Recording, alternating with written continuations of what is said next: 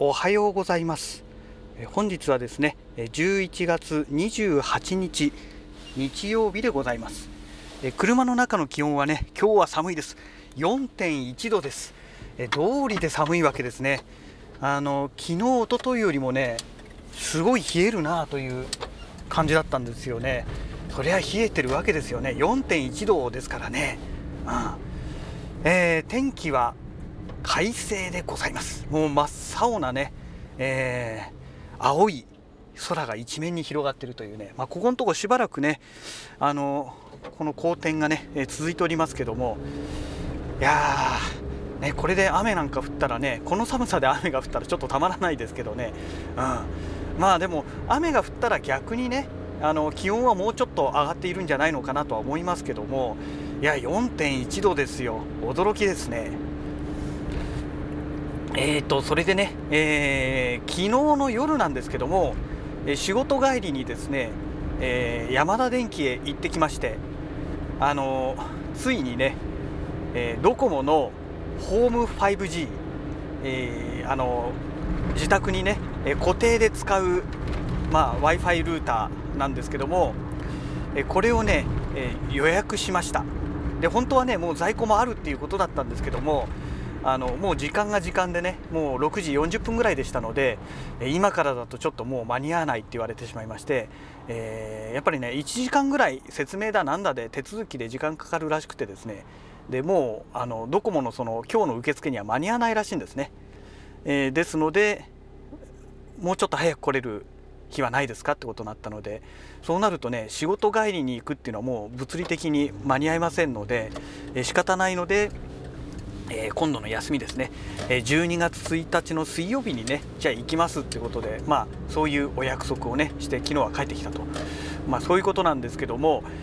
えっ、ー、とねこれくださいっていうお話になってね、まあ、席に着いてからね、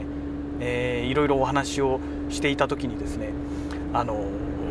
なんでこれを買うんですかみたいなところから始まっててですねおいおいおいおいどういう意味よみたいなね、まあ、そんな感じのやり取りがね散々続いてですね、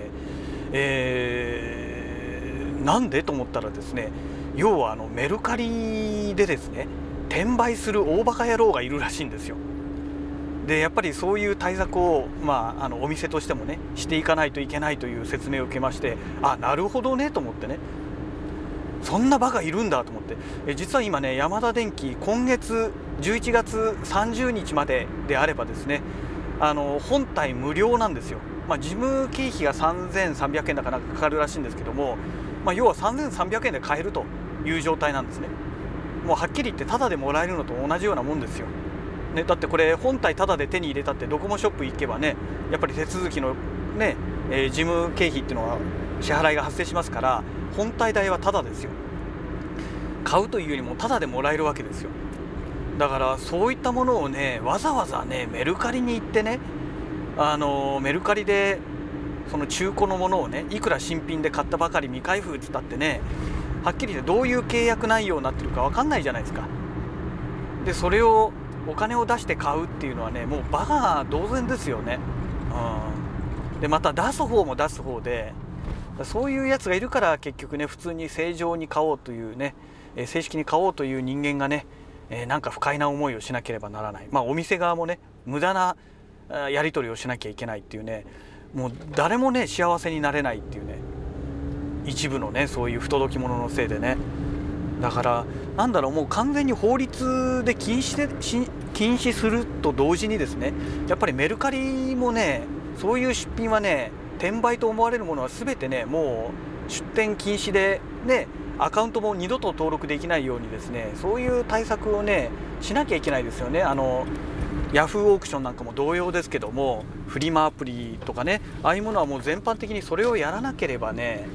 ダメだと思うんですけどまあやつらやらないですよね。あ IT 企業の底が悪いとこなんですよね。あ金儲けのためなら何でもやるっていう姿勢じゃないですかはっきり言って。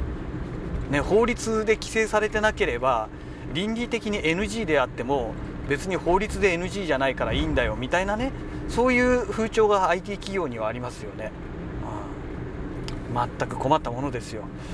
えーとまあ、そんなわけでね、まあ、注文したわけなんですけども YMAX2 プラスはねあの先日のラジログでお話ししましたっけ？えーとちょっと記憶はもう曖昧なんですけどもこれはねあのもう解約手続きをもうしておりますので、えー、ただね解約するタイミングが遅かったので、えーと20日以降の場合はねえ翌月の月末が最短の解約日になるみたいですので、え12月の末ですね、えこれが私の場合の解約日ということになって、えーと、3年契約で私契約しちゃってましたのででまだね、えー、3年経過してないんですね。2年は超えてるんですけど3年は経過していないので、え解約違約金っていうのがねあの発生してしまうというね、え、おそらく1万1000円ぐらいえ請求が来るんじゃないかなと思うんですが、まあ、YMAX プラスはねもう3日で10ギガっていうのがあってね本当万が一の時しか使わないみたいな使い方してましたのでほとんどのね時使ってなかったんですよ。だからもうそもそもね契約していること自体が無駄だったって言えばいいんでしょうかね、えー、そんな状態でしたのでまあ今回ねもうこれできれいさっぱり解約してですねまあ解約違約金がかかったとしてもですねまあいいかと。いう状態ですね。あとねこのドコモの今私ドコモの携帯電話使ってるんですけどもそのホーム 5G の予約をするときにですねえちなみに今携帯電話のそのね契約状況ってどんな感じですか？なんて話になってね、えー、でまあ調べてもらってですね、えー、そしたらあのアハモとかどうですか？みたいな話になったんですけどもいやアハモはねあの要は通信キャリアのあのドコモ .ne.jp のメールアドレスが使えなくなるのでこれが仕事では絶対必要なので、えー、ね、変えたいんだけども変えられないんですなんて話をしましたら「あ分かりました」、えー、ただね今ねあのそれが使いつつもうちょっと料金が安くなるプランありますよってことでね、えー、それに変えてもらったおかげでですね毎月2000円ぐらい今まで8400円ぐらいかかっていた、えー、費用がですね、えーと、6500円ぐらいなのかな、まあ、約2000円ぐらいね下がるような、えー、プランを推奨されてですねああもうぜひそれでお願いしますってことでね、えー、変更してもらいましたので、えー、2000円ぐらい下がりますから、えーと、どこも 5G を入れてもね、えーといくらだ？あれが4000まあ、約5000ぐらいなんですけども多分ね1100円高のねサポートがね36ヶ月続くはずなんですよ。だからまあ実質4000円ぐらいになるはずなので、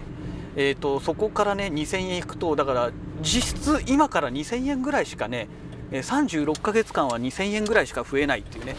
えー、まあ、そんな状態なんですよね。だから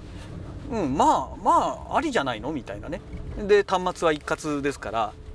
うん。まあ、そんな そんな感じですね。ですからあの YMAX2 プラスを契約しているよりかはもう断然ね私の出費が減ってくるわけですよ、うん、ね。いや良かった良かったっていう感じですね。はい、